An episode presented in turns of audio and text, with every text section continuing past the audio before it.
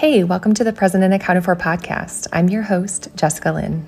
I'm an emotional growth coach and a pet care loving professional, and I love being able to share about my own transformation journey along with hearing about how others are transforming their lives. I'm not a psychologist, however, our human experience intrigues me so much. Neuroscience has studied and shown that about 95% of our lives are being lived out through the programming of our subconscious mind. This means that the majority of our moments in life are experienced without complete awareness. The majority of our subconscious is being programmed in the first 7 to 14 years of our life. We take cues from society and culture around us about what's good, bad, acceptable, not acceptable, and we shape our decisions around those things. It's actually brilliant to me that we're designed this way. And what's even more brilliant is that there's a thing called neuroplasticity, which is the brain's ability to change. I share all of this to say that change isn't easy, but I believe it's possible. There are sometimes areas where patterns have been going so strong for decades in our life. So it's not so simple to simply say an affirmation or to just think a different thought for 30 days and you'll be changed. These things are certainly helpful. It just runs so deep in us that it takes time. I think it takes curiosity and an openness to consider seeing something that maybe we haven't seen before. In my experiences,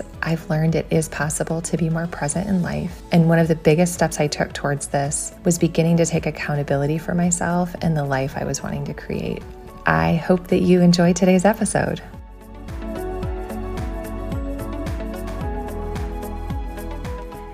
Hey there, friends. Welcome back to another episode here on the podcast. So glad you are here tuning in this week. I wanted to take a brief moment to just sort of reflect on something that has been present for me here recently.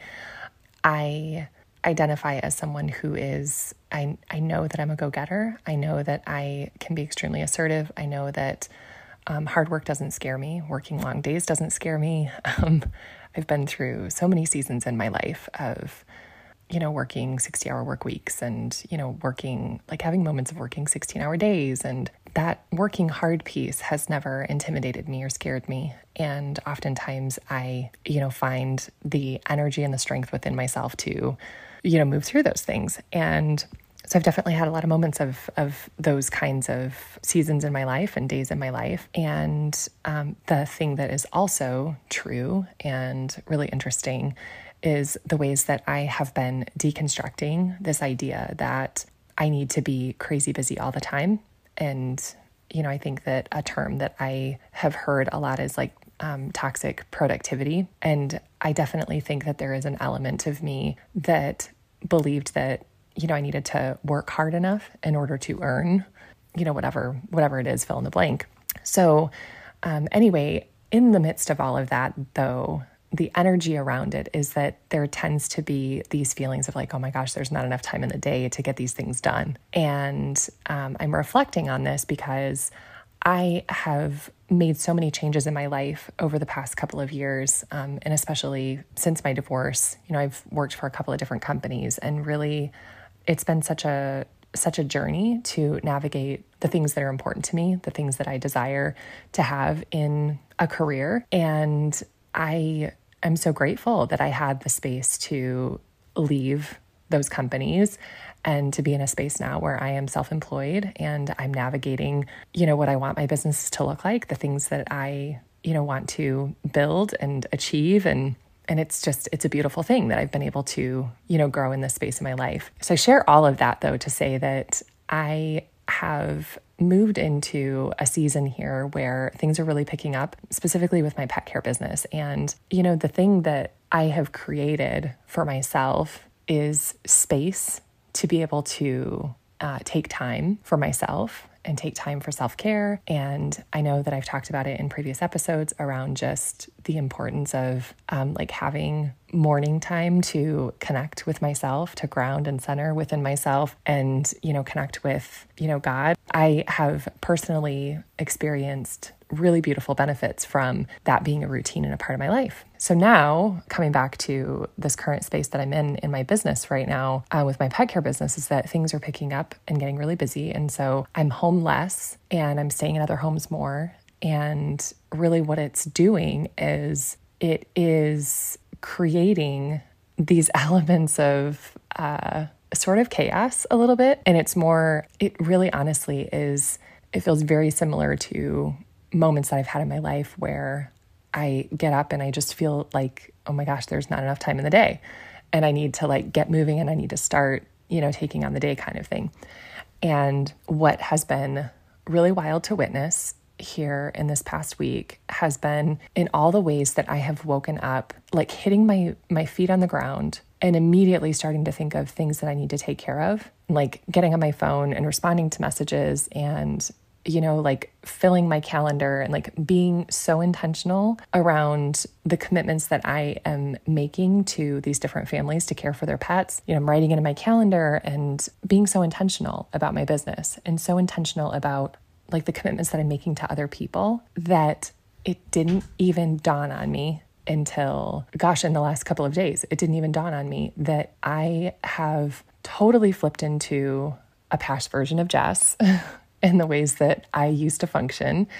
Um, and not like in every area, but just in this area in particular, where I am making everyone else a priority over myself. And I have stopped giving myself time and space in the morning. And um, by the time I get home in the evening, uh, I'm just sapped. I'm just done. And I end up not having capacity for anything else.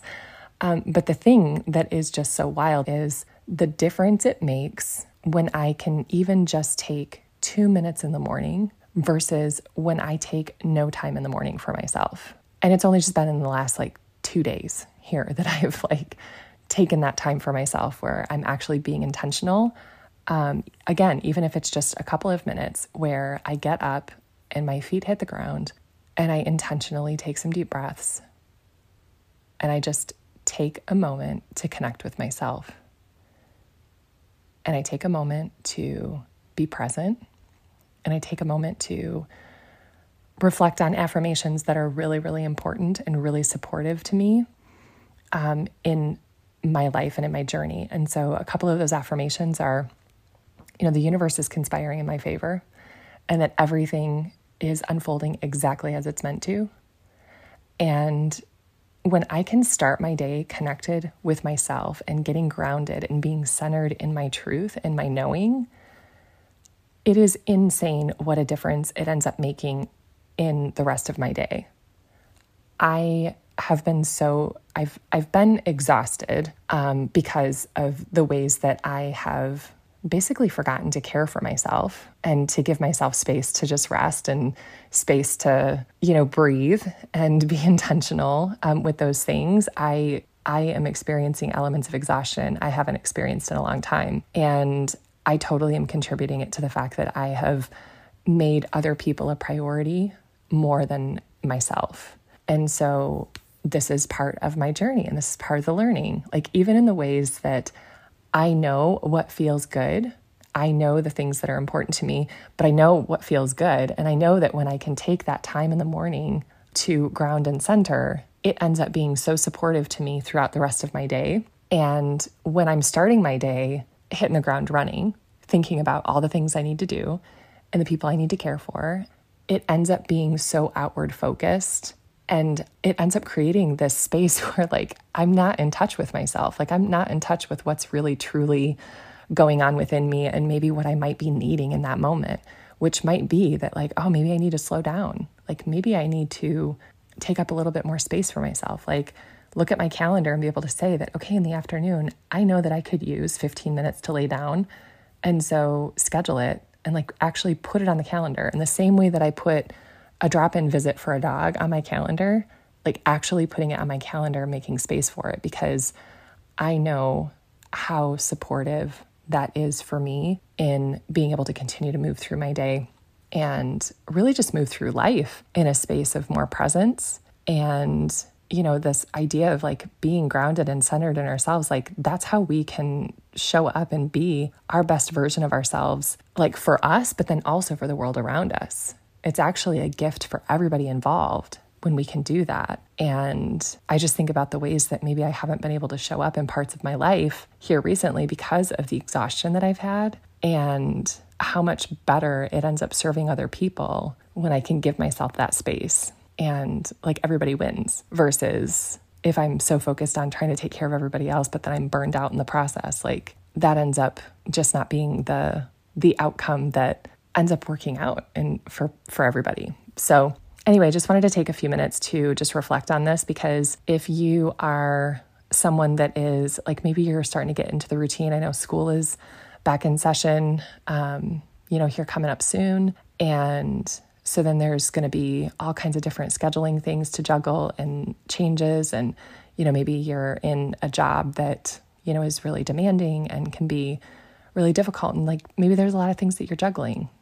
And so in the midst of all of those things, um, I wonder if you would be able to give yourself two minutes when you first wake up in the morning, you know, just to start off by just taking a couple of intentional breaths. And even if it's just giving yourself a little pep talk of, hey, you've got this, like you've got what it takes to be able to to make it through this day. Um, it's just it's a good start, in my opinion. So anyway, I hope that this finds you well. I hope that you feel encouraged and supported.